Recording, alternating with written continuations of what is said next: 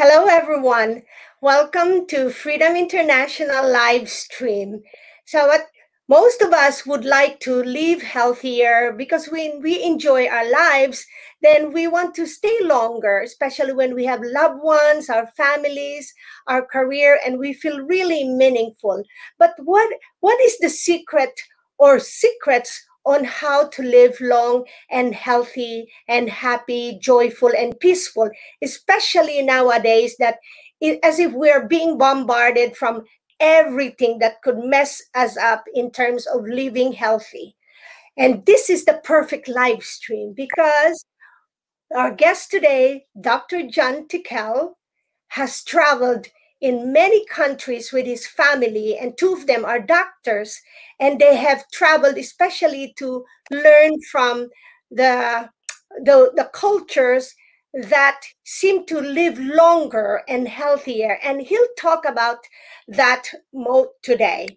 And he is not a um, he's not a stranger to many of those who have been following PBS show. You know, you still remember that when it was still a small show, you know, and then because I've seen here his uh, portfolio there, and he is the author of a best-selling book called Laughter, Sex, Vegetables, and Fish, and Top 10 Secrets for Longevity.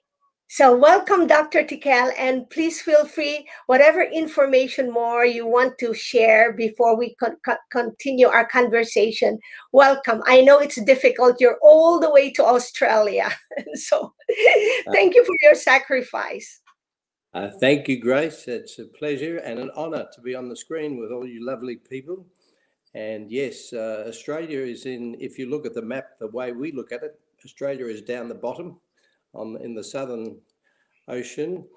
And so when we travel overseas, uh, you know, to LA, it's 15 hours, and to London, it's 20 something hours. And so when we get on a, when the, those big jumbo jets now, uh, you have to uh, pace yourself and eat and drink accordingly.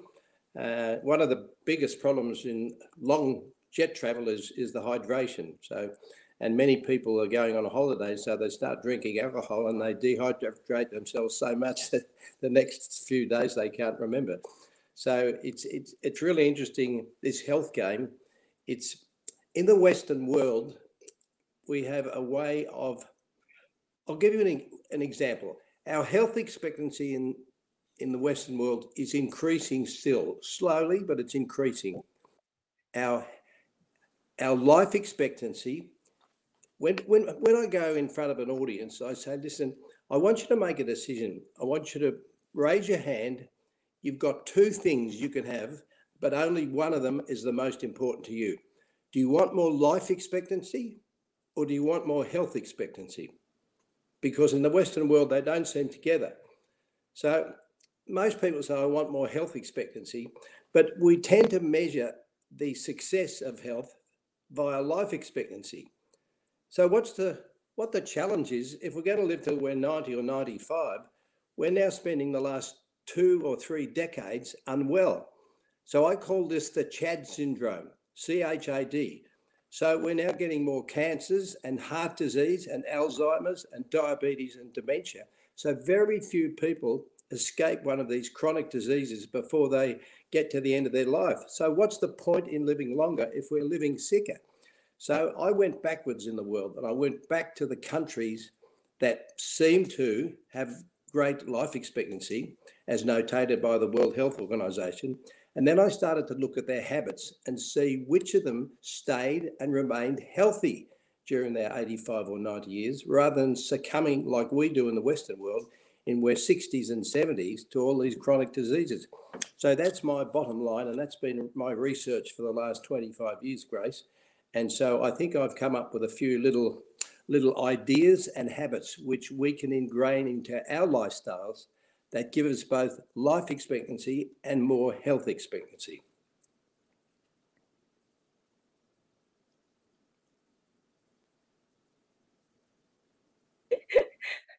sorry, I muted myself, but now I'm unmute again. But anyway, and and and that's why we would like to hear so much from your experience in traveling because sometimes some people can just keep writing it and not really experience or see and speak with the people who are truly living that life. And uh, so what would be the very first thing that someone can really do in order to be on that path where that life expect expectancy together with a health expectancy will merge. Well i like to break things into simple ideas so they're memorable. So it's no point in standing in front of a lecture when there's words and words and words coming out of the person's mouth or on the screen but the memorability the way you remember it is not there. So i'm going to start with playing the game of cards. So if anyone here is a card player, what do you think the four most important cards in the pack would be? Anyone? Card. The four most. The four, the four aces. You got it. Well done. It, is that Helmut? The card? No, Karl. No, Karl. Yeah. The four aces. I used to play. I used to play a lot of cards. yeah. and hopefully win a lot of money. So well. So, because we're now concentrating on the four aces, I'm calling these skills the ace skills of life. Now, A is for activity, C is for coping.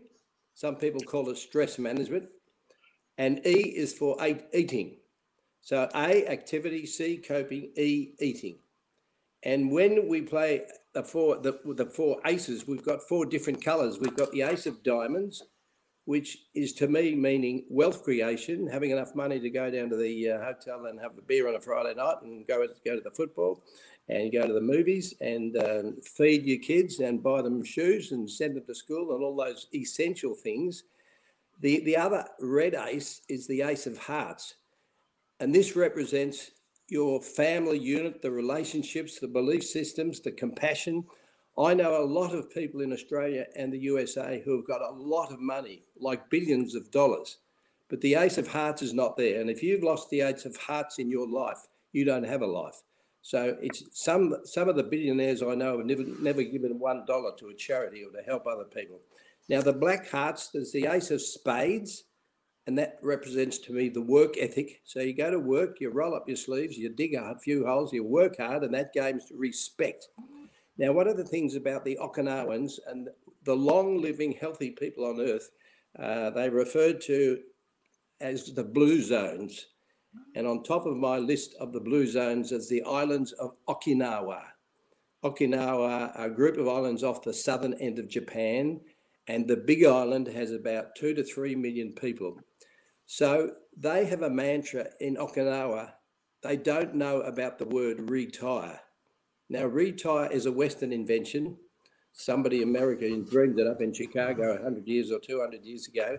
So, my question is if you're going to retire like you're tired, why would you want to get retired?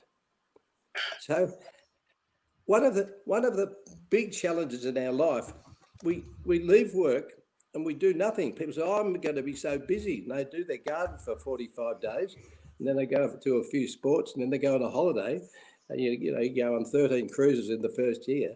But then what are you going to, what are you giving back? You've heard, had a wonderful life. What are you actually giving back to people in, on this planet when you're retired? so, so, that's off my list. So I've got 24 years to go before I get a, a, telegram from the Queen of England. So when you're 100 in Australia, the Queen sends you a telegram. If she's still around, that would make her about 123. And I don't want a telegram from Prince Charles. So going back to the ace of spades, the Okinawans never stop working because 90% of them work in the field next door to the village. So isn't it strange that their food intake all comes from locally produced, homegrown soils? And the other fascinating thing they do, they've never heard of what we now call conventional medicine. They don't spray pesticides on their crops. They don't spray insecticides. They don't fill their animals up with hormones. They don't fill them up with antibiotics to increase their growth and so they don't get sick. uh, it's all these. You, you may have heard of the word organic. Organic is to do with carbon atoms, but organic in terms of food, I call it HI. If I want to look at a food or a drink for eight seconds, I can tell whether it's good or bad for me. It's the amount of human interference that's happened to that poor orange or that poor apple or that poor hmm. cow or whatever. So, the more a food is interfered with by human beings, the worse it is for you. So, we've got to get back to basics. The last ace, the black ace, which is the ace of clubs, that's to do with community. I know from my research all over the world for many, many years, many decades, and looking at history, that the people who belong to a community, whether it's a book club or a tennis club or a golf club or a bridge club or, or a Lions club or a Rotary club, people who belong to a club have a far better, more fulfilling, longer, happier life. So when we get back to the islands of Okinawa, we look at their activity patterns. In the Western world, is, is any, any people on my screen right there, a Helmut or Jay or Karl or, or Grace, is there any of you work with no computer in front of you, or have you all got computers? Computers. Computers. Okay, so 90% of the people in the Western world sit in one place at one desk with one computer and they stare at it all day. And that's a peculiar happening because each human being was created with 600 muscles and 180 joints, and they're all created to move. So why in the Western world do we get arthritis in our 40s instead of the Okinawans who never get it or get it in their 95s, if that's a word? And why do we get the sludging up of our arteries because of inactivity, because we're not flushing the arteries? And why does our brain go stale? Because we're in this like work corridor, work, work, work.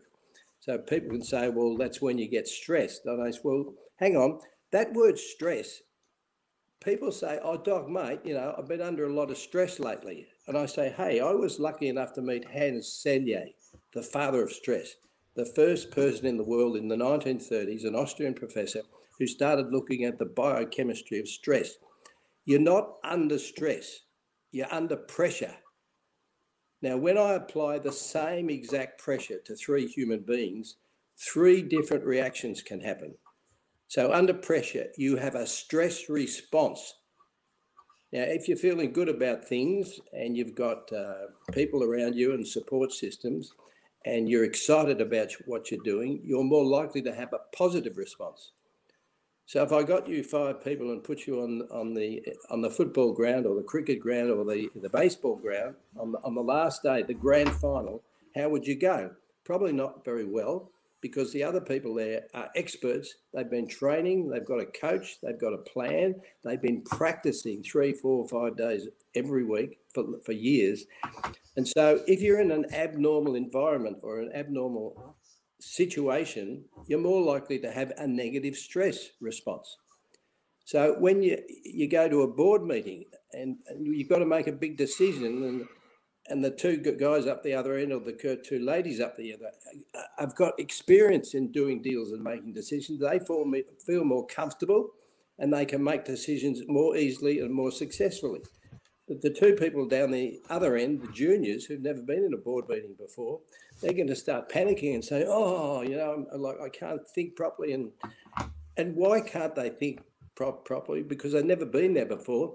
But what goes in this little hole in the like if if I draw if I drew your anatomy 101, your intestines goes from there's a wide end up the top and it goes right down and there's a tiny end at the bottom.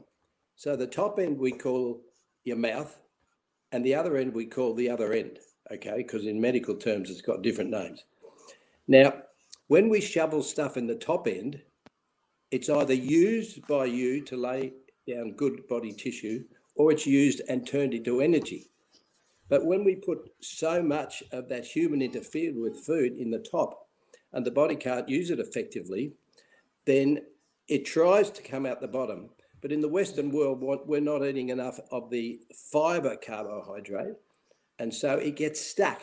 So we get diseases like uh, irritable bowel syndrome and colitis and bowel cancer, uh, colon cancer and diverticulitis. And these are diseases of the Western world. because we're treating our intestines as just this pipe with in one end of the out the other. But it's meticulously planned. So what you put in your face, the little hole in your mouth, has got to help your body live and be healthy. So the activity, let's divide the week into hours. Now, one of you lovely people on my screen, how long do you like to sleep? Do you like do you sleep six hours or seven hours or eight hours? Seven, seven to okay. seven hours. Seven hours. Uh, Harmit, if you said seven hours and you're a mathematician, if you're a, if you're alive for 24 hours in a day and you sleep for seven, how many hours are you awake for in a day? that moment it's, uh, it's 18, it's 17. 17, right. Now, 17, how many yeah. half how many half hours in one hour? 35, uh, 34. Two. Well, in, okay, 17 hours is 34 half hours. Well done, top of the class. So if you multiply 34 half hours by seven days in a week, you are awake, Helmut, for 238 half hours. Yeah. Next question. Do you move continuously for six of those half hours? It's called exercise. No. Can I ask you why not? I mean, what's gone wrong with your calculations? What's gone wrong with your man- management, your self-management um, skills? Let's say it this way: um, I'm I'm not a Neanderthals Neanderthals anymore. I'm sitting in the front of a computer. I have um, I have comfortable flat. I yeah. sit a lot, think a lot, talk a lot uh, yeah. by phone, and um, I don't walk 30, 80 kilometers a day. Nope. This was no, 3,000 years ago or 5,000 years ago. Okay, so let me put it this way. If you would want to live a long, healthy life and have what we call is a good immune system, you must move your body continuously for six half hours. So, do you think you could get up from it? Maybe you're going to have to make an appointment with yourself. So, if you get out your calendar and start on a Sunday, so on Monday, have you got 30 minutes to go for a brisk walk? And you're going to say, No, I'm too busy.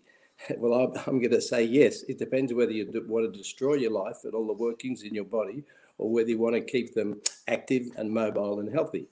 And then you say, well, Tuesday, if I work Monday, uh, if I go for a walk, I'm, I'm going to be too tired on, on Tuesday. and then Wednesday, say, oh, no, no, no, I've got a late meeting on Wednesday. I can't get home and exercise. So we'll get up in the morning. Could I, Grace, am I allowed to use the Australian term bloody? Get up bloody half an hour earlier get up at you know six instead of six thirty and go for your half hour. Oh yes, but I'll be tired. Oh, but but excuses, excuses, excuses. So not only are adults in the Western world, ninety percent of adults in the Western world spend ninety percent of their time sitting, lying, sleeping, looking at computers, looking at television sets, looking at telephones, eating, whatever. I mean, we, we literally used to go out dancing. People don't go out dancing anymore unless they're 13 or 14 and they go to a, to a nightclub. So the human body was made to move. So six times 30 minutes in a week is your minimum dose. Let's talk about prescriptions. That's my activity prescription. Let's go to the other end of the scale to the E. The E. Now, I've got four rules of nutrition which I stole from the longest living, healthiest people on earth.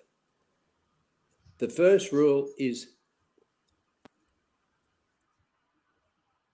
move for 1% of your life. So there's 168 hours in a week. 1% of 168 hours is 1.68 hours. It's 100 minutes exactly. So when you total up your six half hours in the week, that's 180 minutes, you're doing your minimum dose of activity. So you, you, there are three levels of activity. There's fanatic, where you run marathons and climb mountains. The bottom of that ladder in terms of activity is slob. Do you know the English word slob, which means you're a fat slob? And you get diseases. And the intermediate part is called moderation. So, my life prescription is moderation in all things. Grace uh, mention one of my famous books. I met a I met a guy in the US called George Burns. Anyone heard of George Burns? Yeah, he, he was a comedian who died at the age of 100. 100 and I, I was lucky enough to meet him in New York when he was 99 and I said, George, what's your secret to life? You're obviously going to live one more year and be 100. He said, Doctor, it's everything in moderation except four things. I said, What do you mean? He said, Well, you can use four things to excess. I said, What are they, George Burns? He said, Laughter, sex, vegetables, and fish. So everything in moderation except more laughter, more sex, more vegetables, and more fish. And he said, By the way, doctor, don't do those whole, whole four of them together. It makes an awful mess. So that's been one of my mantras for my whole life is your activity and the eating. There, there are two food groups in the world. When I went to school, the uh, the teacher used to tell me there are five food groups in the world. You might you might have got taught the food pyramid. If I gave you 10 minutes to draw me a food pyramid and put all the things in their right spots, it's too complicated. Don't complicate things. There are two food groups in the world. There's basic foods and bonus foods. Basic foods are plant and bonus foods are not plant. People say, What do you mean? I said, Well, if something's grown in the ground or on a tree and you, and you pick it and you don't interfere with it, that's basic food. You see, people say, say Oh, yeah, but but you know, I've, I've heard of this keto diet, I've heard of this diet, I've heard of that diet. I said, Hey, hey, what's the acronym for diet? It's Did I Eat That? It lasts three weeks. So you take weight off and then you put it all back on when you go off your diet. So why don't we learn from the longest living, healthiest people on, on earth? And don't forget, there's a difference between a carnivore and a herbivore. Carnivores have very short intestines, they have different claw structure for ripping, they have different teeth structure for biting, and very short intestines. So they rip, rip meat into lumps, and what they digest they can, and the rest goes whoosh straight out the back door. Herbivores, and don't forget, human beings are omnivores, but we're built structurally a long way towards the herbivore. We have incisors, only four molars, incisors for chewing, and and we don't have claws. We have fingers, so we can't rip animals to bits and eat lumps of them. Our intestines are very, very long. They're winded all the way down, all the way down your gut, many, many meters long, right? So if we start consuming huge amounts of flesh, they get stuck inside you. You know, the body can't can't consume and then absorb all the nutrients from a lump of flesh and it gets stuck. And so the World Health Organization and the World Cancer Research Fund tell us quite aptly that if you eat more than 500 grams of red meat a week, which in the old is, uh, I don't know, 16 ounces of red week, your risks of colon cancer start skyrocketing. And every 100 grams over the 500 grams a week you eat increases your risk of bowel cancer and colon cancer by another 7%. So why is bowel cancer the second leading cancer in the Western world? I mean, because you go out to dinner and the restaurateur says, "Oh, madam, do you want a steak or chicken or fish?" And you choose. And he says, "Okay." And here comes the meal, and you say, "But where's the vegetables?" And he says, "Oh, madam, it's seven dollars for carrot and eight dollars for spinach." I said, "If you go into a Ma and Pa Asian restaurant, Malaysian, Vietnamese, you don't pay extra for the broccoli." I mean, in the Western world, we've got rocks in our head. We eat a whole cow overlapping the plate. and then we have to pay extra for the real food. So it's fascinating. So the second rule of nutrition after basic bone is two thirds, one third. Two thirds of every meal you eat must be of plant origin. Got it? Good. So basic bonus, plant, not plant, two thirds, one third. The next one is the rule of 15. People say, what are you talking about? Say, righto, the Okinawans eat between 18 and 22 different plant foods every day of their lives. They've got the lowest rate of heart disease and cancer in the whole world. and diabetes. They don't, they don't get diabetes. Only their children get diabetes. I must explain to you that the big island of Okinawa, with the 2 million people, the Americans built a naval base in Okinawa in 1945. And it became Little America. So now on the big island, when the elders get into their 70s, 80s, and 90s, their kids go south down to the American end of the island where there's KFC, Macca's, nightclubs, rock and roll, drugs, and the fascinating thing is the children are starting to die in their 50s, 60s, and 70s of breast cancer and diabetes, and their parents are still alive. And people say, Doc, you can't prove this. I said, well, come with me to the other side of the world, mate. You know, it's interesting. So food is basic bonus, two thirds, one third, uh, the rule of 15, and that last one that I mentioned before. So people say, well, I couldn't eat 15 plant foods a day. I said, it's not a whole bowl of spinach. It's a it's a little bit like when you break your fast. People say, I don't know, it's called breakfast in our country. I said, but it used to be two words. Some stupid idiot 200 years ago was in such a hurry. They said, it's breakfast. It's not break fast. I said, no, it's break fast. You're breaking a 17 hour fast from dinner last night lunch today. And if you don't break your fast, your intestines are, are not peristalting. They're not moving all the poisons and toxins through. So you've got to break your fast and it's got to be fibrous. Fiber is the carbohydrate in food that doesn't break down easily. It, it acts as a sweeper, a sponge. People say, oh, you've got a high cholesterol. Well, you wouldn't have a high cholesterol if you ate more fiber because it, it sucks up like the sponge and sweeps it away, or little things like that, okay?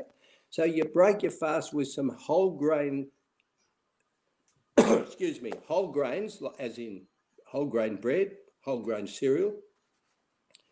In the supermarket, there's not many whole grain cereals. In our, in our, country, there's only three. There's Weet-Bix, Vita Brits, and oats. Um, you have to search for your whole grains, and then you put some fresh fruit with it. Not mashed up fruit, not stewed fruit, because as soon as you start to cook fruit, the fibre disappears. So fresh fruit. And so if you're having some grains and some fresh fruit, three, four, five bits of fresh fruit, just little bits, chop bits off them, so there's five or six plant foods for a start. And then for lunch, you don't have a meat pie or a, or a pizza or a, or a, or a Big Mac or a, a box of KFC and fries. I mean, Americans, they invented this way of destroying a potato. The Irish have lived on potatoes for centuries, but what the Americans could do with a potato, they chop it into 200 pieces, increase its surface area a thousand times, dump it in fat, and cover it in salt. I mean, what a great way to eat a potato. And that's leading now to childhood obesity. I mean, Australia, America, there's 25, 33% of kids, and people say you can't say the word fat, it's politically incorrect. Okay, well, they're, hmm, they're the wrong shape. And wrong shaped children become wrong shaped adults. And so your incidence of heart disease and type 2 diabetes and strokes and all those cardiovascular diseases, they skyrocket. So, what are we doing to our human bodies? You know, one of the biggest things in life as a parent is role modeling. You can yell at kids, you can tell them to do stuff, but they end up doing what you do, you're doing. Oh, my kids won't eat fruit. Say yes, they will. If you chop fruit into 16 little bits and put it on a platter, they'll eat fruit. I mean, what my gorgeous wife invented an FP 100 when the kids were little. An FP 100, it's a fruit platter. It lives in your fridge 100% of the time. It takes five minutes to cut up seven different fruits a day and put it on a platter. oh, Nana, where's the fruit platter? You know, you, it's the little, little things, the little tricks, the little tricks. And then for dinner, Oh, for lunch, go back to your lunch. You have a whole grain piece of bread and you have some salad items and a bit of beetroot. And instead of spreading butter all over your over your bread, why not spread a little bit of avocado? I mean, that's mono unsaturated fat. They're all different sorts of fat, but the safest fat in the world is mono unsaturated. It's avocados. It's olive oil. Throw the butter away, the margarine away. Put it, every restaurant, every house in America, Germany, UK, anywhere You've got to have your bottle of virgin olive oil there. It's the safest fat. It's the lubricant. You can do anything with it. If you cook with it, be careful because it's got a low smoke. So only cook with olive oil once, and you only need a little bit. So all these things, okay. So dinner time, You go out to dinner in a, in a fancy restaurant in the big cities in the world Rome, Tokyo, New York, Paris, London and you, you go back to the chicken, fish, or steak, or the pasta, which is just refined sugar because they don't use whole grain pasta. And then you've got to pay extra for the vegetables.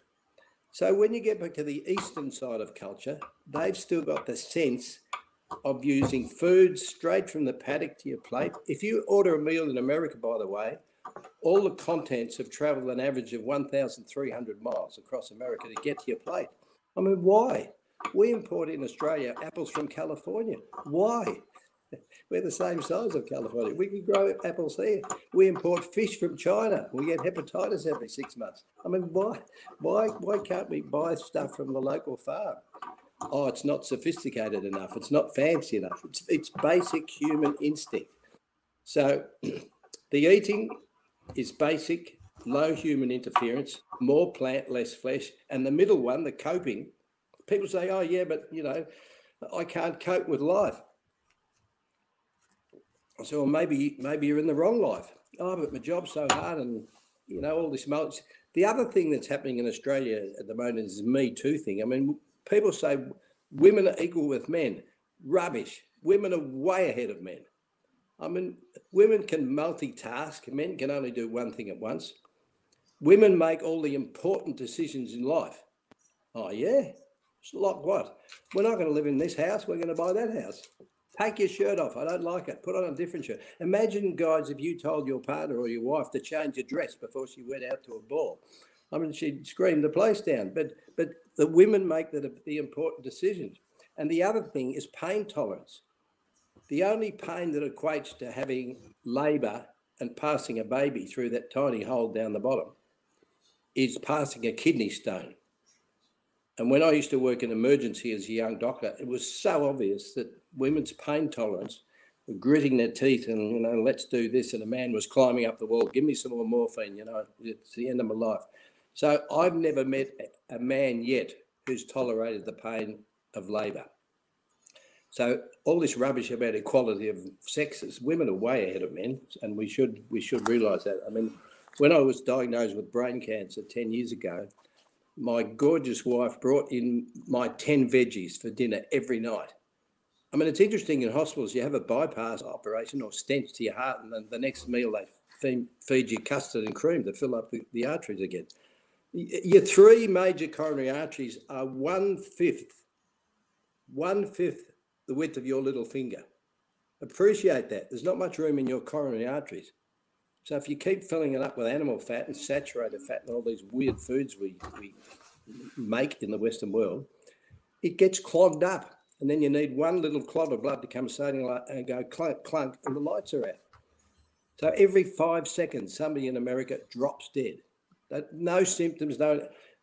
The, the first symptom in 35% of people with heart disease is sudden death. And that's bloody hard to cure. So my bottom line, after travelling the world, hundred something companies, countries with the two or three kids, medical kids, is let's look at the people who live the longest and the healthiest, and get back to the way they live. They're active most of the day. You're allowed to get up from your, your desk and walk around the office three times. You're, if you work on the 10th story of a building, the 10th floor, you don't have to catch the elevator. You're allowed to walk up the stairs. Oh, but oh, oh but oh, but what? Oh, but I'll, I'll be late for the meeting. I'll be puffed out. so, but if you did it every day, you wouldn't be puffed out. You know, it's called the training effect. So, bottom line in life, guys and girls, activity, move more, minimum of six times, six half hours a week in your 238 you're awake.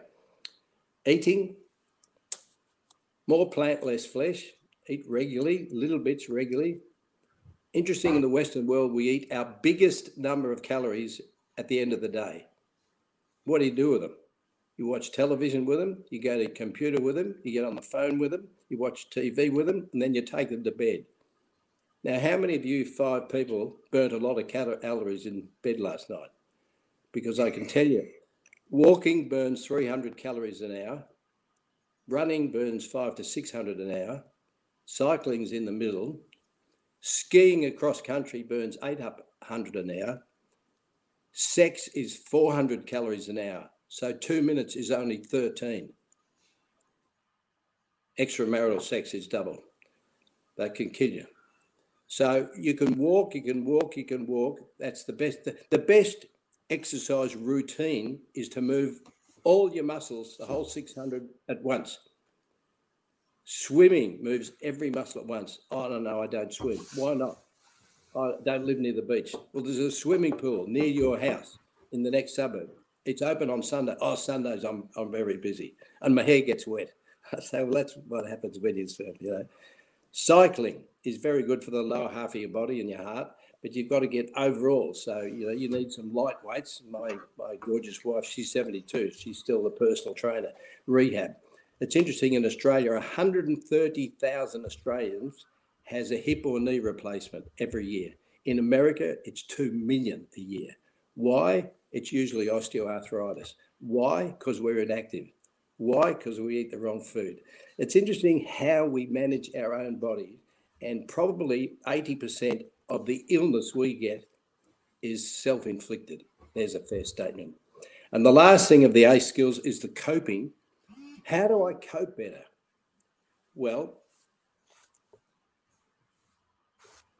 have you ever heard of the personality types of A, B, and C?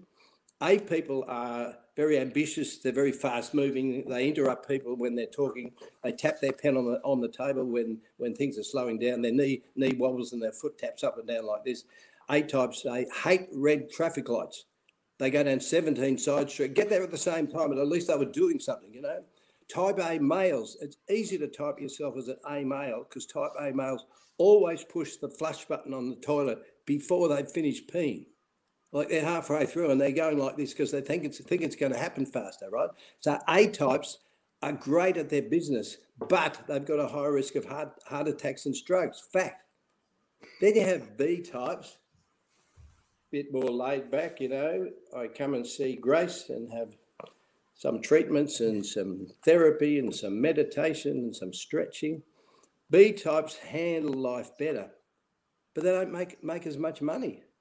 So is there a trade-off there? And then C types, C types internalize all their pressures. So their stress response is internal. Uh, oh no, that'll never work. You know, I'm so worried about this. I won't sleep well tonight. Oh dear, oh, you know, it's the end of the world. Uh, well, C types are proven to have a high risk of cancer. Fact. So if you internalize all your challenges and problems, your see everybody gets pre-mitotic cells every day. Cancer cells are rapidly dividing cells. They're divide, they're dividing unnaturally. They they're not doing it sequentially. So then the dividing cancer cancer cells form a lump. Latin for lump is tumor. So you get a tumor in your body. And if your immune system is very weak, those tumor cells can start migrating. So you get the cancer metastasizing. Now, cancer kills millions, millions of Americans a year and hundreds of thousands of Australian years. But over half of cancer, according to the World Cancer Research Fund, doesn't need to happen. We're doing it to ourselves. The biggest cancer in the world, anyone know? Raise your hand. What's the biggest cancer killer in the world? It's bowel mm-hmm. cancer. Uh, sort of. That's second. It's smoking. It's called lung cancer. That was close. Now, the last time I looked in Australia, we've had 909 COVID deaths in the last year, less than 1,000. Our smoking deaths were 21,000. So 1,000 versus 21,000. In the US, the death toll from COVID is what, in the 300, 350,000 mark? Um, smoking kills 600,000 Americans a year. Now, in Australia, it is unlawful. The Australian Competition and Consumer Con- Commission, the, wor- the safety rule number one in Australia all products you supply must be safe. So, why in Australia does the, the big tobacco companies get the right to kill 55 Australians a day from a disease they don't need, to get. And why does the government steal 10 billion? In America, the government steals two steals 200 million American dollars from taxes on smoking. I mean, are our leaders like are they dumb or just stupid? The biggest cancer killer in the world does not need to happen. And the second biggest cancer killer in the world is which is the colon, and the bowel cancer. Two thirds of people don't need to get colon cancer if they wash their intestines out with more fiber and they're active. If you're inactive, your risk go high. If you eat more red meat, your risk go high. If you don't eat fiber, your risk go high. It, it's pretty simple stuff. This preventative medicine. And so I used to be a doctor handing out Valium and antidepressants. And then after a few years, I thought, am I really helping people here? You know, covering up covering up their symptoms with Valium and antidepressants. I mean, kids, you know, Ritalin, the prescription of all these new diagnoses of ADHD and all those sort of things. Uh, and then the, the last thing I'll talk about is the immune system. I think the biggest I word in our lives right now because of COVID is I for immunity. There are other brilliant words like integrity and inspiration, all those I words. The but is the most important thing with your immunity is A, your parents, and B, your own brain. So the biggest immunity you get generated is from your parents. The first thing that happens to a baby, it's placed on its mother's tummy or chest for the bonding, the touching. The next best thing that happens to a baby in terms of immunity is breast milk. Breast milk for humans, cow's milk for cows. Human breast meat milk is a, a lot more full of vitamins, nutrients, antioxidants. So breastfeeding, oh, I haven't got time to breastfeed, it's too hard, blah, blah, blah. Interesting, interesting, interesting. Then as we start to move into teenage hood, if that's a word, an adulthood, as teenagers, we are inactive. We sit in front of computers we go to movies, we watch TV, we screen time. It's, and it's not starting as teenagers now, it's starting as three year olds and four year olds. If, if, my computer breaks, I ask one of my grandchildren age six how to fix it. So Sue and I have got 11 grandchildren, so in, we know a, a bit about role modeling. So our teenagers are overweight and they turn into overweight adults. So the CHAD syndrome is rife in the Western world cancer, heart disease, Alzheimer's, diabetes, dementia. So, activity, move, eating, less sophisticated. You don't need a recipe. You just need a few ingredients and throw them in a pan with a bit of olive, oil, and round and round she goes. And then the coping thing how do we cope better in life? A, we don't put ourselves into situations that we can't control.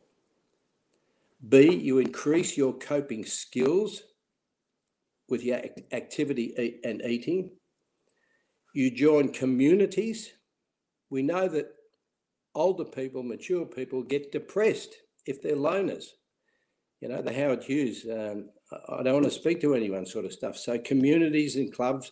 I'll give you an example. The Okinawan villages at sundown every day, they sit on the lawn of the village in the centre part of the village and the elders, the old people who are very respected, they sit in a row and all the young kids and little children go behind them and touch their backs.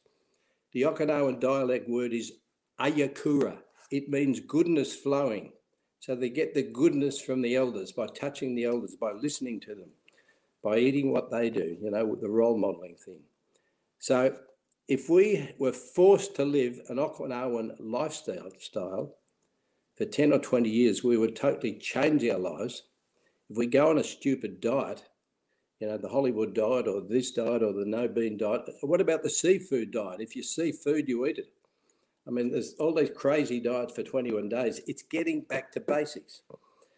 The Great Australian Diet is my diet book that sold millions and millions of copies because I stole it, the principles from the longest living people on earth.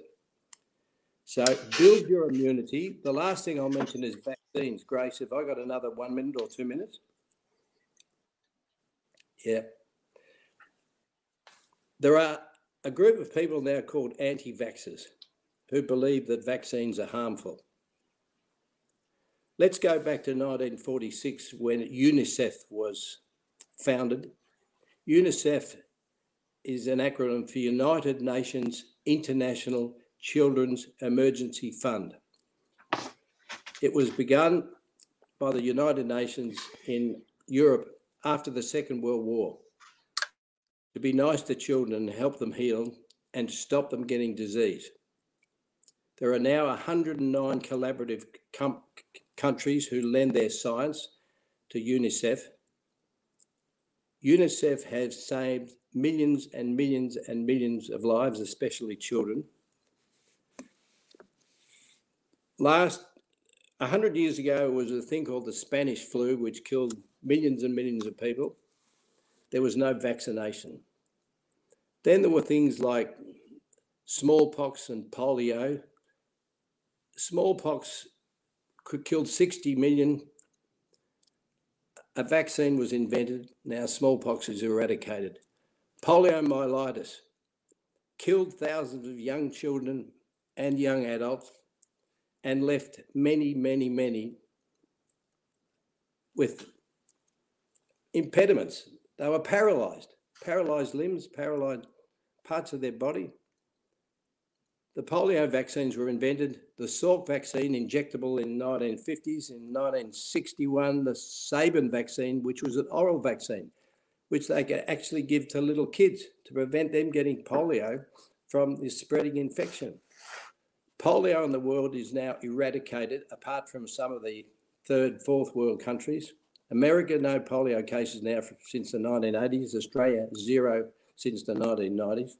But all these new infectious diseases for which vaccines have been invented, like measles, mumps, rubella, German measles, I mean, why wouldn't you, as a woman, have a rubella vaccination to stop the fetal deaths and, and, and birth defects why wouldn't you stop kids dying of whooping cough by giving them a vaccination?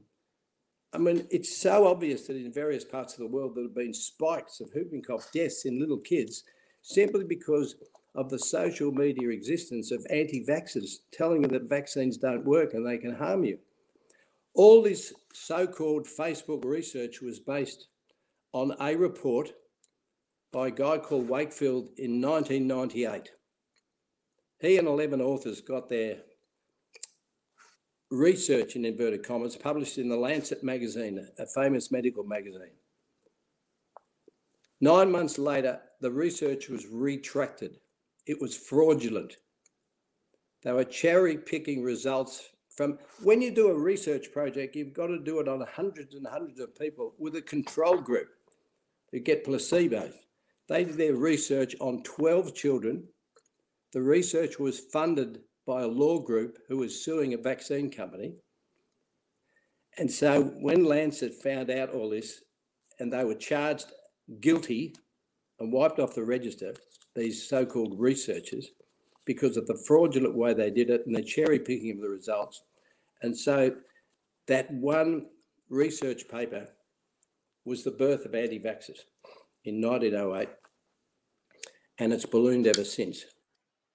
So, last question Should I have my COVID vaccine? Yes or no? Don't forget for a vaccination to work, you need an immune system. If you have got a zero immune system or very poor system, the vaccine will work. Same with the flu vaccine. Is there any downside of having a COVID vaccine? There have been a few little minor irregularities, skin rashes, nausea, blah, blah, blah every drug has a reaction. And the final thing about how I survived brain cancer, I was the first patient in Australia to sign an agreement to be the first in the world to have a new type of immunotherapy drug in conjunction with three chemo drugs. I was fortunate that I had a good immune system because I'm a 10 veggies every day. And I said to the oncologist, if you were me, he said, you're the first patient in Australia to have this routine anti immunotherapy drug and chemo drugs. I said, all at once. He said, yes. He said, I think you'll tolerate it. I said, how do you know? He said, all the other scans and tests we've done, you seem, apart from your cancer, a very fit person. I said, would you sign this agreement? He said, yes, it's your only hope. because Dr. Google had given me 18 months to live. So I signed the paper. I couldn't eat the hospital food. It was ridiculous. My wife brought in my 10 veggies every night for the months I was in hospital, having all this chemo and immunotherapy squirted through my veins. And don't forget, immunotherapy, the greatest breakthrough ever in cancer, does not work if you haven't got an immune system. So if you've got cancer and they give you immunotherapy and you've got a very poor immune system, it's not going to work. So my bottom line for this whole thing is your immunity. Look in the mirror.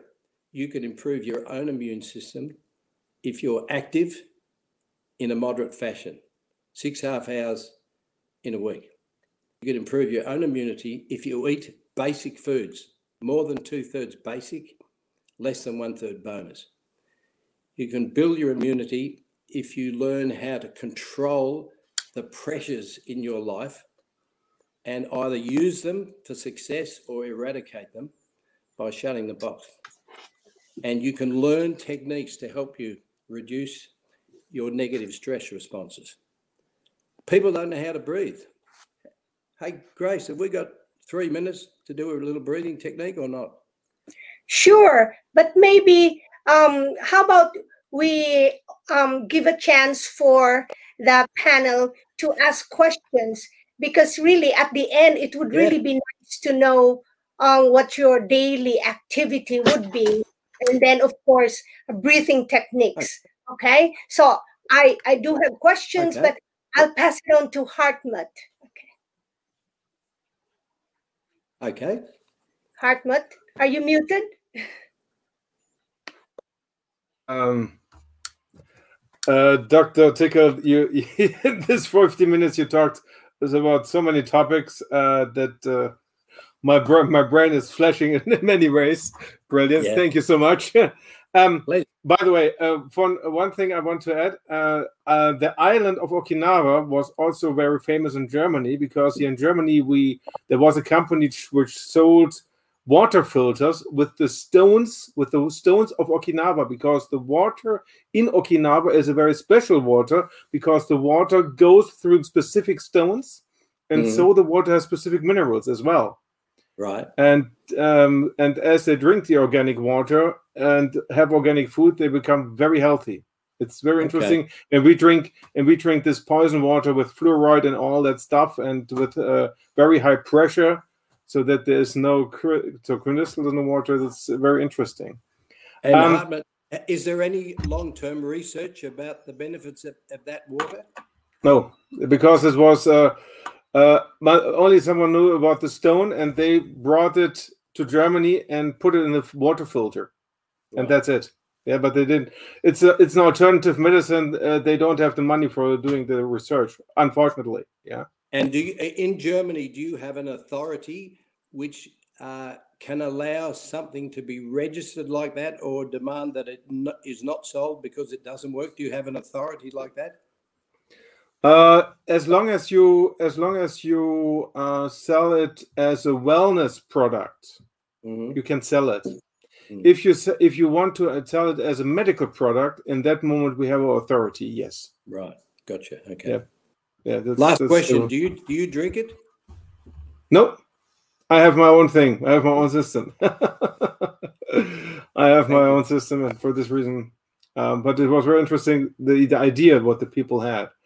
Um, I thought I thought about about I thought about the um, the the food um, the food your your explanation concerning how we shall eat uh, the plants and non-plants. And uh, for example, I know um, Michael Peuser. Michael Peuser is a German chemist from Bra- Brazil. He's living in Brazil, and he's an Yeah. aloe vera expert. And he said very interesting thing. He said. 40 kilom- 40,000 kilometers, uh, uh, the veins, arteries, and the capillaries have 100,000 kilometers in us. And Yes. 40,000 kilometers are the capilla- capillaries. Yeah. Yes. And if we have too much protein, if we if we eat too much meat or too much fish or drink too much milk, in that moment, the the the capillaries get damaged and uh, and there is not the right flow anymore. And by eating the uh, plants like vegan for for three months, they Mm. could restore themselves better. is that correct? Can you can you say something about that? Yes, it's a matter of percentage. Um, like you can't say, right, start today and then in 91 days, in three months, your capillaries are all clean. It's a process that can take months and years. But the, the biggest cause of capillary roughage and collection of, I, I call it sludge, is smoking. Nicotine starts to irritate the inside of coronary arteries and capillaries. So that's the worst thing. And then saturated fats, animal fats. Um, there, there's a fat in the world now called trans fat. A trans fat is a, a lot of margarines and manufactured products, which is transforming unsaturated into saturated fats. The the chemistry, the biochemistry of the fat has changed because of what you do to the the fat in terms of heating and adding other chemicals and preservatives and all that sort of stuff. So the first, the worst three things for clogging up your capillaries and coronary arteries are smoking, uh, saturated fat, animal fat, and inactivity, because activity literally flushes. Some people are clever enough to get what they call um, capillary, they grow their own capillaries in the heart. If a blockage happens very slowly over a long time, you get an alter- alternative growth of capillaries around the blockage. But if your heart attack happens suddenly and a big artery is blocked, that's lights out. That good night nurse, like you're on the floor dead. So yeah, your your point is valid, but it's not as quick as three months on vegetarian food. It's it's more like th- three plus years to help the cleaning process. Okay, and uh, and the second question I have is um, That's a all what we, the third question already. Sorry. okay, the third question what I have is uh, concerning um, the hormones, the hormones Yeah. production, because um, uh, because of the way we eat, all Yes. our hormone production is also let's say in cows, and I thought and I think especially for example as a man about dopamine, oxytocin, testosterone, and the BNDF protein in the brain in the hippocampus Yes. and um, because of all let's say because of this um, the wrong kind of eating and the wrong behavior let's Yes. say the will is very low we don't have a real will to do something is Yes, that correct that- can you can you tell can you comment about that for example I, I- can comment because I've studied the series of research projects in Okinawa. The Okinawans, um, two Okinawan doctors and American doctors in conjunction did what they call the 100 year, sorry, the 20 year centenarian study. They studied uh, for 20 long years, everyone over the age of 90 in this group and they compared them to Western people over the age of 90 and the progression of diseases and the progression of, chemical changes.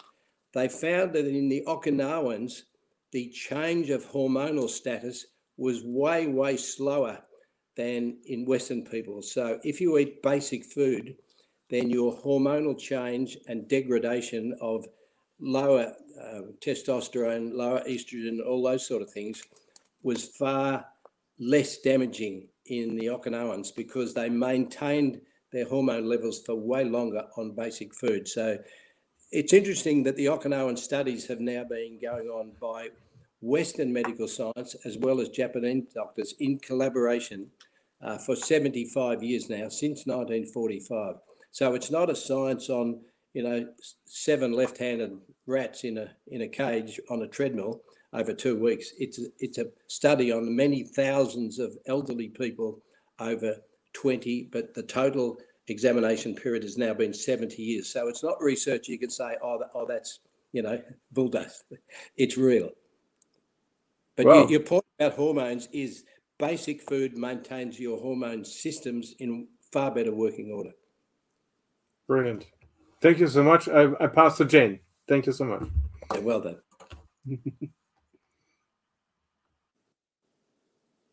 hey, ja- hey, Jayne. Can you hear me, Jayne? Yes. Jayne? Okay, Okay. sorry. Uh, tell me, j- j- don't tell anyone else, but do Canadians eat as badly as Americans, or are they a bit healthier than Americans? no, we're, I would say from visiting America that we're better eaters. Americans pile too much food on their plates. I, I go to some small towns in America and I'm appalled at how much meat is brought to the table, huge, massive amounts, and very Yeah. little vegetables. We're we're much more balanced in Canada. Okay. Even like there's fast food, but we don't gravitate toward it or the massive amounts of food. Okay. So The I last think time I was in, a, I was in a conference in New York, um, I don't know, three years ago, and there was a, a record posted in the New York Times. They announced that uh, what's the worst donut company? Is it Dunkin' Donuts or is that what? Do you have Dunkin' Donuts? we have Tim Hortons. Uh, well, anyway, there was a donut company that's celebrating the opening of their 1,000th store in New York. yeah. 1,000 stores selling rolls of fat and sugar. Congratulations. Yeah. Yeah. Sugar is the other subject, isn't it? That's so harmful. It is, and in the Western world, the World World Health Organization, I was at an online meeting with them six months ago. They declared that the biggest intake of of added sugar, not fruit sugars, but added sugars to children's menus is in soft drinks, soda pops. So if you've got a, a can of Coca Cola or one of those soft drinks off the shelf, it has between nine and 13 extra teaspoons of sugar in it. Extra. Yeah. It's just, it is just crazy. Yeah. And that's one, right? That's one can. Yeah. Yeah, yeah. And the other the other hidden I find, especially for children, is in cereals. Yes. Like there any um, produced cereal is just full of sugar. And they Correct. Well, often that- have it for breakfast. The favorite labeling procedure to put people off is low fat in big red letters. Low fat. That means high sugar. Yeah. Yeah. So added sugar in cereals is another culprit. And Yeah. going back to basics, I, I think in the US, I lived in the US in uh, in Dallas uh, for a year, and in my mind, the only grain cereals which were more than ninety percent whole grain, we I think you do you have a, a Weet-Bix or a Vita Brits like little bricks? Is that right? Do you have a Yeah. yeah, they're more than 95% whole grain. And then uh, uh, real grains like oats that you can buy. You know, in the, uh, what's the name of the health food stores across America? Um, um, Ca- Ca- not Cat They have a brand name. Um, I'm, I'm Whole Foods. Uh, uh, yeah, Whole Foods is one, and then there's another brand name. Yeah, like you, you, it, it is safer to buy things in Whole Foods, although they labels still cheap. Mhm. Yeah. I, I often ponder how we've been programmed as a human race. There's, you know, progr- programming that stresses us as adults that happens when we're children. And, and a lot of that programming, like we are actually programmed to think cereal is food. Yes. And, you know, as I've learned more and more, I kind of marvel at these programs that have, you know, as commercials and, you know, I, like who who dreamt up cereal as food? It still Well, makes me laugh. A cereal is a derivative of grain, and there are many grains. You know, there's barley, wheat, rye, oats, all those sort of things. So, it, uh, in the first instance, human people used to eat the grains, and then they started to make bread out of it using whole grains. But then some weird character got the idea of building. I have an ac- acronym called CRAP. Now, crap food is commercially refined and processed. So in America now, 70% of your food eaten is crap, commercially refined and processed, CRAP. So to go back to basics, you use my rule, my eight second rule of HI. You look at a food or a drink for eight seconds and say, how much has a human being stuffed this up? And if it's highly stuffed up, don't get near it. If it's a bonus now and again, it's interesting when we go to children's birthday parties and the celebrations, every piece of food is bad, isn't it? So they think that's, you know, hero worship because when you go out to a party, a birthday party, a celebration, you eat bad food. Because if you, you know, if, the child arrived and there were just pieces of fruit and um, and whole grains sitting on the plate, they wouldn't be very interested. Because the other interesting medical fact is all your taste buds for sugar, salt, and fat are created on the front one sixth of your tongue. So that's what's the danger portion is taste. If your brain is in shape and say, I'm not going to eat anything bad today, the violation, the, the, the, the person that messes up is these little TBs, taste buds on the front of your tongue. Yeah. Mm. The other the other thing I wanted to comment on is um, I know when my girls were small, um, I I could choose whether to entertain them Mm. and you know in front of a device or go play with them and i remember we lived in a neighborhood where my husband and i would go out and run with them Yes. and and play and at that time i also um, we bought a trampoline but the amount of like you you have such choice and it again is a program for life. So if they don't learn to move when they're tiny and run and play and do all those things they won't know how when they're older. So you're setting them up for life. Uh, Jayne, I totally agree with you 120%. The but is housing in communities is getting more dense with less space. So if I come to New York tomorrow and buy an apartment, it's about the size of a shoebox and there's no oven and it's got a microwave in it and it's got no backyard to go play in. So I mean, how are we supposed to, to, to how are we supposed to survive as human beings when you live in a box with no oven and no backyard? Yeah. Well, I I chose to move to a farm, and so my I I easily put in the amount of time that you say in exercise, just looking after horses and a farm, and then a little extra on top, like easily, probably double. Mm. So Yeah, Dan, I don't know. uh, I not everybody can do that, but I I also took up I took up circus with my children Okay, when they were little. We we all went to circus, not just my kids. yeah, fantastic. I love it. I can make a statement here. If I controlled the world's health, I could slash cancer statistics by half in one decade yeah. by bring, bringing in a few rules. Yeah, I know.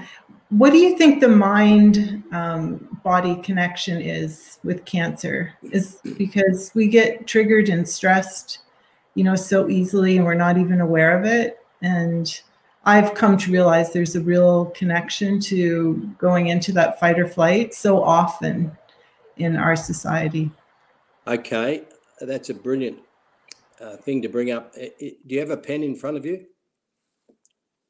If you can write down these letters G, R, O, S, S, S.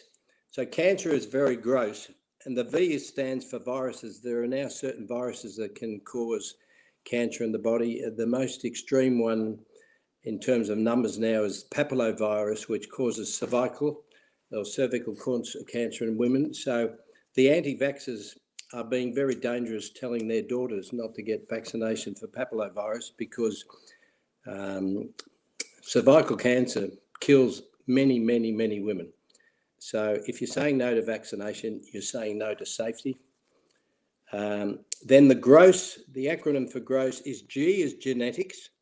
There are certain cancers, for example, breast cancer, bowel cancer, uh, ovarian cancer, um, which can be passed on through genetics. So if you have a first degree relative or a cousin with bowel cancer or breast cancer, you have to, have to, have to start having your checkups and scans when you're 40 years of age, not when you're 60. The R is radiation and pollution. We know that radiation causes cancer. Uh, if you let the radiation from sunlight burn your skin multiple times, especially when you're young, you will get skin cancer. Australia is the centre of malignant melanoma in the world because of so much sunshine and no protection. Uh, the, the radiation and pollution, the other uh, environmental fact, let's pretend you lived in Beijing.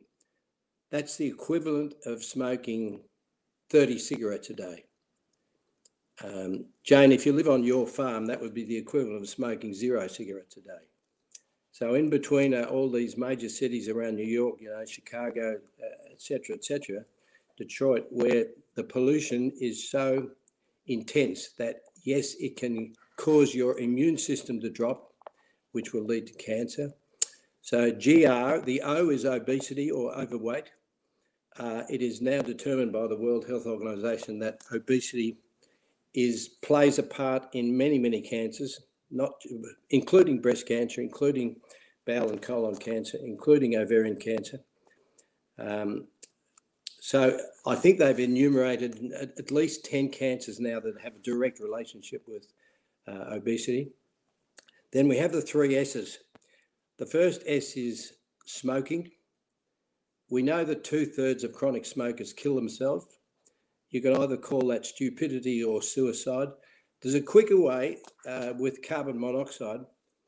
If you put your mouth over the back end of a car, the exhaust pipe, you can kill yourself with carbon monoxide poisoning in a few minutes. If you smoke cigarettes, the carbon monoxide will take you 40 or 50 years to kill you, but it does. The other interesting things is um, a cigarette contains 69 carcinogenic chemicals.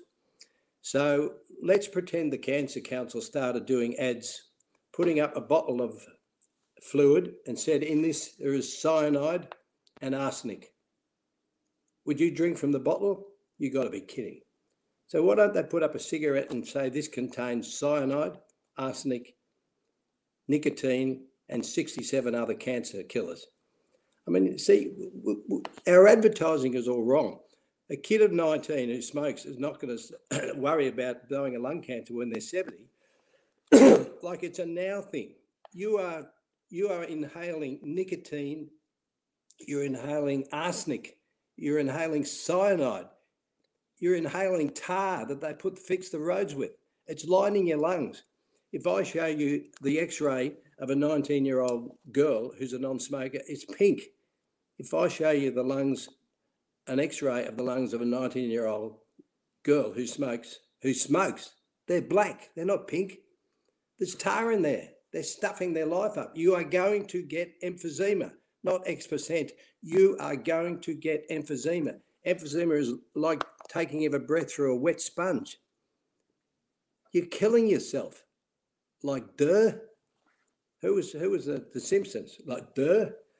you know, you, you, need advertising that works, not fluffs around the edges. I've forgotten where I was. Oh, the three S's. So smoking causes cancer. Sunshine, too much of it, especially getting burnt when you're young, causes cancer. You mentioned the next one, Jayne. It's called stress. People who cope badly through their lives are far more likely to get cancer, and that's a fact because it affects your hormones, it affects your immune system, and it leaves you wide open that your mitotic cells, which your immune system generally gets rid of in a few hours, they start dividing, they start spreading. You will get cancer if you can't cope for long periods of time. Thank you for the question.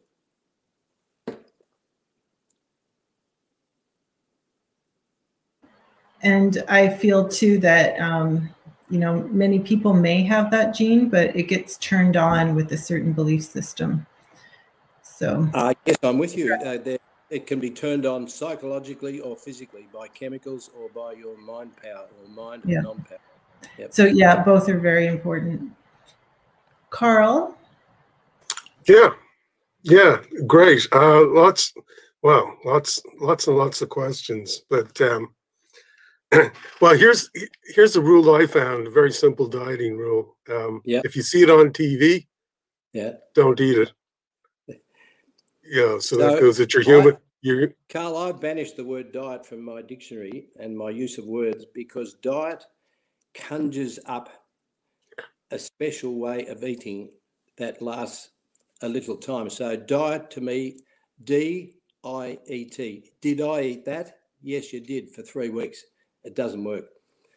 When you lose weight quickly, you lose muscle, you lose fat, you lose fluid. You always lose the fluid so when you go on The Biggest Loser and all those stupid reality TV shows that are not real, they're unreal, they give them three litres or three or six pints of water to drink before they first weigh in. So they're going to lose that in the first 24 hours. So you know, it's it's called cheating. So when you lose weight quickly, you lose the fluid first, and then muscle and fat. But when you put it back on, you put back the fluid and the fat, but you don't put back the muscle. So you're literally weaker than when you started your diet. Yeah, So- uh, there was as you were saying that I was thinking. Um, uh, I lived in Ireland up until I was uh, in my early twenties, and I went to the states. I was I was born there as well. Mm. But one of the things that I noticed was uh, the dieting commercials on TV. Yeah. And what surprised me was is that the whole uh, psyche was one where weight was a problem that you could not handle on your own. Uh, you needed something, a pill, uh, Yeah. you know, a special course or whatever. It was quite dis- disempowering. But um, uh, there's there's something that I wanted to um, talk talk about a bit more. We we talked about kind of the food quality in the sense of being. Natural, organic. Uh. So there's the dietary thing, um, which and, and I suppose there's another aspect to this is because you have uh, you can still talk about certain food groups, but Mhm. they don't have the quality. They might even be you know uh, messed with uh, chemicalization, pesticides, GMOs, etc and Mhm. further down the line. So there's, there's a quality thing. Now, having said that and giving you a spectrum of foods, there's something else uh, that that seems to perhaps override it. And this is the thing you talk about: things like the ability to cope, community, uh, having a sense of purpose, and, Yes. and and so I'm talking more the subtle aspects uh, of the energy level. So Yeah. sometimes I think that if we have the right attitude, in in in in the right environment, we could eat anything and be okay. Now that's that's my grandmother used to say. You could eat anything if you did a good day's work. Uh-huh. Um, and and she came from a good community and family and stuff like that. So, what would you say to that? I think the human body is more complex than that.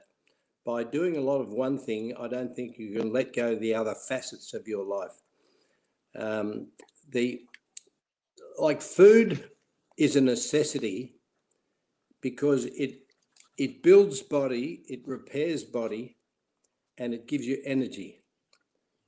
But once you have an excess of food, you know, you, I mean, put it this way life expectancy in the Western world is now into the uh, into the mid to high seventies. Women live longer than men because they're smarter. However, you don't see too many sumo wrestlers on top of the ground when they're 75.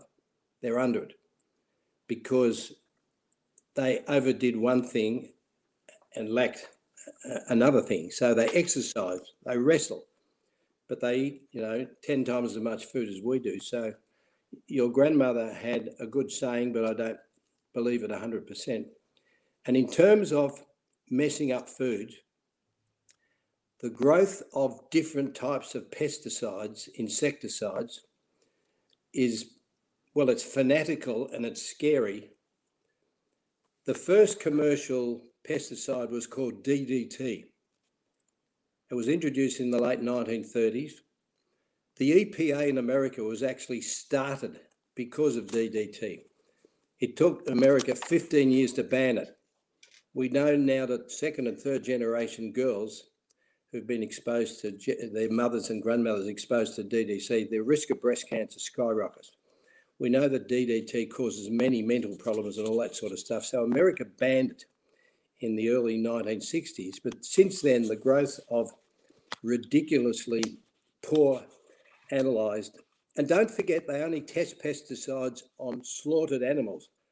They give it to a young animal who's slaughtered six months later. How does that tell you? The biggest thing, Karl, is bioaccumulation. When you take in a pesticide or, or an insecticide, it lives in your fat stores, not till next week, forever. It builds up. So it doesn't take a week to kill you or give you a, a disease or cancer or hormonal disruption. It takes months and years. And so then you have the things like Monsanto. Now, there have been payouts of multi, multi millions, and there are 6,000 cases waiting. And, you know, the, the, the internal workings of Monsanto with all those fraudulent bloody emails and this and that, and they knew of the problems they had in their own company, but they kept producing it and killing people. And so the life comes down to who you trust. So when somebody says, "Oh, you know, th- there's this amazing new diet called the keto diet," you know, I said, "Well, ketosis is bad for the human body. Ketosis can only last for a few days before it starts harming you." Oh yeah, but I know someone who's lost, you know, seventy pounds doing the keto diet. and I said, okay, A, they're harming themselves. B, let me know what their weight is in 10 years' time. So, all these fabulous new diets, why wouldn't you go like I have back to the longest living, healthiest people on earth who've got less cancer, less diabetes, less hormonal disruption, less diminishment of intelligence and cognition? Why wouldn't you go and study their habits and watch what they do and watch they eat? I mean, that's is it a new invention? No, it's been there for centuries. I mean, I, I think it's sorry, doctor. I think it's um, because that's the way we, have evolved with eating those foods. We've been eating those natural foods for millions of years, hmm. and then these latest kind of the keto diets or whatever. these are body hacks.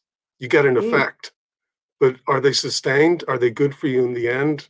These are questions. You got to you do something. You got to a, a, a short-term effect. You know, if you hold your breath, you you know you get dizzy. But yeah. you know, there's things that you do, you get an effect. It's not necessarily good for you. So it's the long tied and trusted trusted things that work. Um, but it's also that those same foods have to be of the highest quality, and that's the more insidious the more insidious thing nowadays.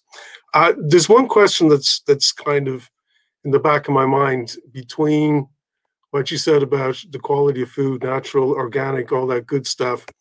And yep. then you have you talk about vaccines on the other. And yep. so my question is as regards medications in general, uh, pharmaceuticals.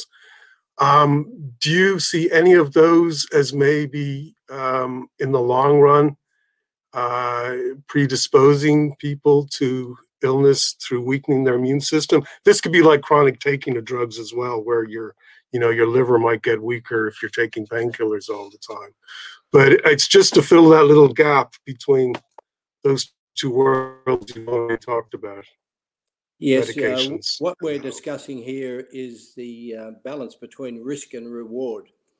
So we know that vaccines according to unicef save up to 3 million kids lives a year. Uh, is there any long-term deficit or problem? Um, vaccines in multiple numbers have been around since the 1950s, so that's 70 years ago.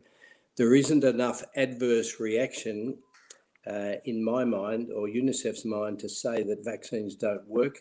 If you got on an aeroplane, where do you live? Uh, are you in Ireland or the US at the moment? I'm in Ireland. Yeah, I, I live so here. If you go here, to Dublin yeah. tomorrow and get on, uh, do you still have Aer Lingus? Yeah, but they're not flying much. Well, let's pretend you got on an Aer Lingus uh, flight tomorrow to go to London or wherever. Uh, you might have been concerned that the last stats show that in the last 10 years there have been several thousand people died in airplane crashes. But you've you've entertained this risk and decided that it's worth the risk to get on the plane because you've got a 99.99% chance of getting to London. So the same with medications. The but is the chemical interference. You mentioned genetic modification, GMOs before. Why would you take nature and genetically it's not genetically modified, it's genetically manipulated so that bugs, you know, don't like the, the, the whatever it's sp- sprayed on. But listen to this 85% of pesticides and insecticides do not hit their intended target. That might kill the bug, but it goes into the food, and people say, Oh, no, no, no, I wash my fruit and vegetables. I say, Good luck. It's in your food as well. You can't wash pesticides off the inside of a banana or an apricot. Yeah, I mean, so, so it, they would have a continued effect uh, as a pesticide on your microbiome, on your gut Correct. bacteria, and therefore altered in that sense. Uh, so it's not just foods are genetically modified, but even pharmaceuticals taken inappropriately, uh, and and even and you know I, what I would I have to say this is is the new uh, gene modifying uh, uh, injections for COVID, uh, which are are not fall under the vaccine definition. It's slightly different in some of these cases. Uh, this is probably not the time to get into that in any great detail. I just mentioned that. I know where you're going, but I can't answer your question because research can be done in five minutes on a double blind trial with left-handed lesbian mice, or you, you do something like the Okinawan study over 70, seven zero years and work out what's right, right and what's wrong. So COVID vaccines have only been in the manufacture process for a year or less. So I can't Right. answer you. Right, right. Um, so yeah, I mean, like I say, I feel you know what you're saying with natural foods. Uh, this is what we've evolved with. Uh, people living in their pristine environments tend to live quite long. I'm thinking of the Hunzakuts Yeah. uh, up in northern Kashmir or Pakistan, and they they uh, the people who were 100, uh, 120 were still quite active.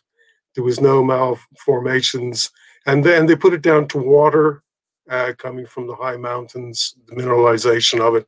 It's probably many things: fresh air, good food, sense of community, etc., etc.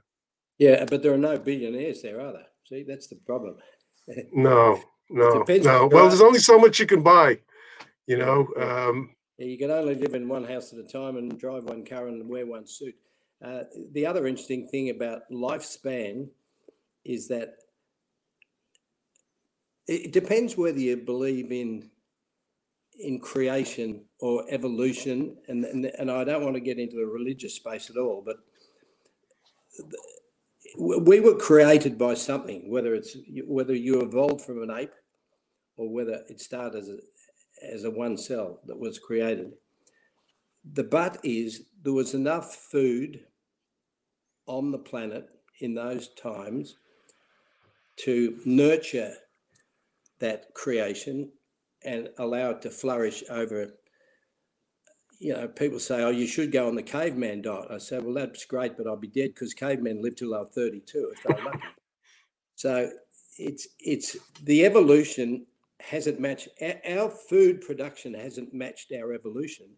Food production has chemically and scientifically and stupidly gone way ahead of our evolution process. So every new thing we invent as a cure, as a medication, or as a foodstuff, unless it's been around for a long time, you've got to make your risk versus reward evaluation personally. I, I, I've had brain cancer. My immune system is now pretty good because I eat 10 to 15 veggies every day. And I, I, I went for a swim yesterday. I'm on a conference on the Gold Coast, but I went for a swim even though it's, it's winter.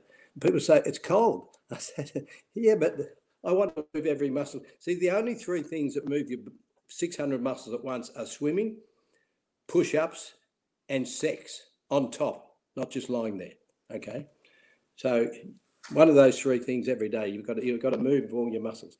So, you know, I'm boosting my immune system every minute I'm alive. So yes, I'm going to have the COVID injection because I believe with my immune system, the vaccine is going to help it, not hinder it, because uh, you know my immune system is in the 80s and 90s and not down the in the 30s and 40s. So yeah, that, that- that's my answer. It's all risk versus reward. If you walk across a road, if you smoke 20 cigarettes a day, that's a huge risk. If you walk across a freeway 20 times a day with a blindfold on, that's the same risk. Now, how many people walk across a freeway or a motorway 20 times a day with a blindfold on? Very few. How many people in America smoke cigarettes? Millions and millions and millions are stupid.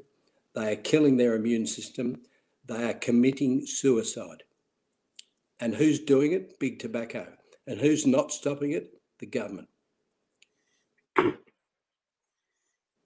Yeah. Well, yeah.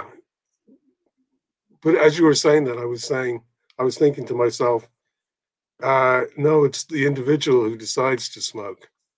I mean, it's hard when all the advertising is against you, but I like to think that we as individuals are responsible rather than, in an ideal world, rather than uh, blaming the government for our situation. Uh, Um, but or, or 90% of chronic smokers begin as teenagers. It's a social thing. yeah, It's a social thing. When a teenager's brain doesn't work at 100% efficiency, they're immortal. Yeah, uh, not- that's right. Yeah, And and now you see in 1945, the smoking habits of males were three times worse than females. Now the teenagers, it's equal. It's many. I mean, m- girls are smarter than boys. So why is, why are they now 50-50 on the smoking stakes? I thought girls were intelligent. Now are they're as stupid as their teenage mates.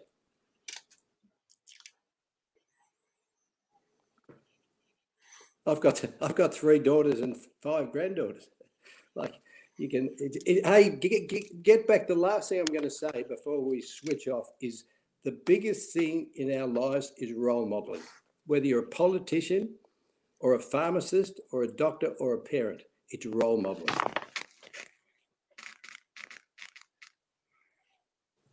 yeah. I, I, I can't disagree with you there. Yeah. Hey, Um, if, if any of your corporate friends want, I have a new seminar called The Karma of Life.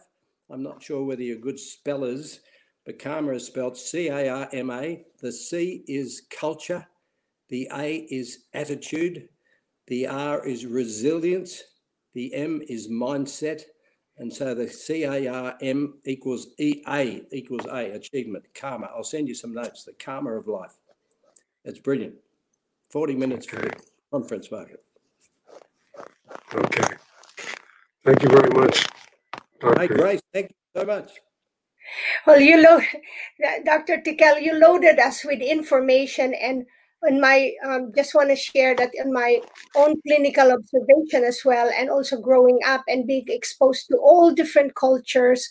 One thing that I realize is when it comes to health, we think sometimes we think we know it all, and then because I keep studying, you know, all from Western medicine and I go to alternative medicine, Ayurvedic medicine, and then I see people, clients, and patients, and wow, it's so amazing because one will follow, let's say, strict being vegetarian, and yet having a lot of issues, and I see one is, you know, not a vegetarian having a lot of issues as well, and um, of course, then all of them will always have one problem is their digestive system. So Mhm. now maybe that's another topic because we're running short of time, but it's just like crazy. And the same thing as when um, Jayne and Karl King brought out about the mind.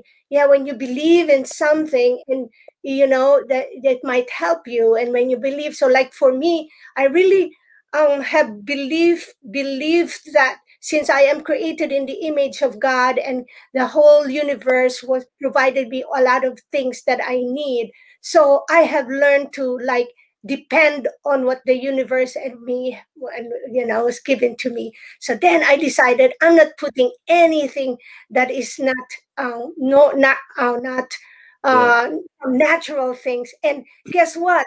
In in ICU when I was working, I have the highest sick time. I could sell my sick time. I had Yes. the highest energy even now. So I said to myself, I, I will continue to honor that um, natural immunization and immunity. Now, do you said you wanted to share that that breathing?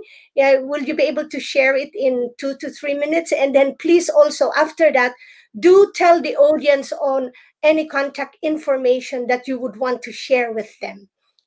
Okay. Okay, so there was a two-part, excuse me, two-part suggestion there, uh, Grace. What, what was the first thing you wanted me to share? I said, do you do you still want to do that breathing? You said Oh, the uh, the immune system rating. no, the breathing, the breath, breathing. Oh, the oh the breathing. I thought you said a briefing. Breathing. Okay, let's do the breathing now. I want you to sit up straight with your back against the chair. and let your shoulders just slump. Now, I want you to deliberately take a deep breath in your mouth down to your diaphragm. Now, that means the diaphragm is the big muscle between your lungs and your abdomen. And to make sure your diaphragm is going down, not up, as you breathe in, you put your hand on your belly button. If you can find your belly button somewhere there, you put your hand on your belly button. And as you breathe in, make sure your belly button is coming out two or three inches, which means your diaphragm is going down, expanding. So breathe in, belly button out, out, belly button back in. So it's a long, slow breath. Some some breathing experts tell you to breathe in your nose and out your mouth, or vice versa. But I don't care where it's coming in and out from, as long as it's coming in and out. So uh, second time, hand on belly button. Now long breath in, deep. out. And one more time. In. Out. Now, if you feel a little bit dizzy, that's fine because it means you don't do that enough. So every hour you've got to do a three three times breathing deep breath. I guarantee after those three breaths, your blood pressure will be 10 to 20 points lower. I'll guarantee after those three breaths, your pulse rate has come down numerically. So if you do that once an hour, you don't have to wake up at night, but if you do it once an hour, it only takes a few seconds. Then over a week and a month, your blood pressure will come down somewhat without any pills or any medications. And it's once again the power of the positivity of mind and body working together, but the actual mechanics of getting air into your lungs.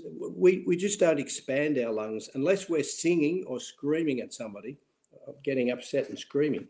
We, we don't get the breath into the, the far corners and little knickknacks of our lungs. And this is where smokers are doubly, triply at the worst end of the scale because they can't get the breath in because all their lung cells, what we call the alveoli, all their lung cells are starting to get filled with tar and and and all those sort of nasty chemicals. So smokers can't inhale breath into their lungs. So just do one more. Hand on belly button. Breathe in, belly button out.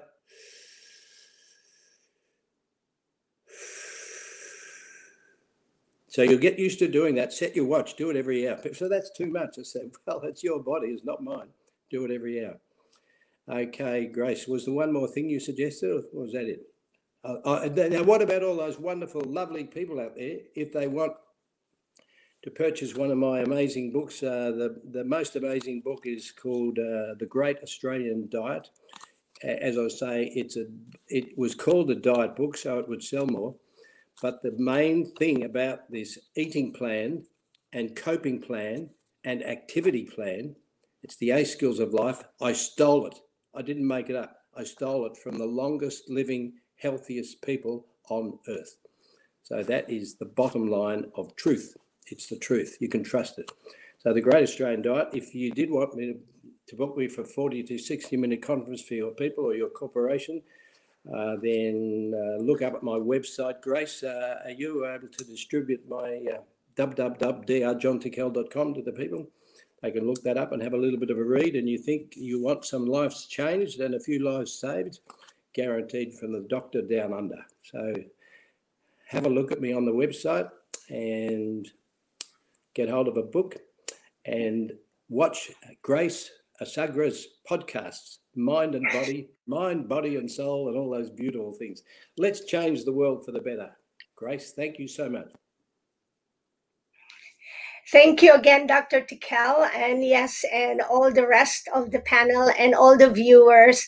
And I guess it's all a matter of making that choice and seeing how that choice that we do for our health works for us. And that's the beautiful thing of life. Thank you. Thank you. Thank it was you. a real pleasure, sir. Thank you so much. You. Keep in touch. Please. Thank you. Bye bye.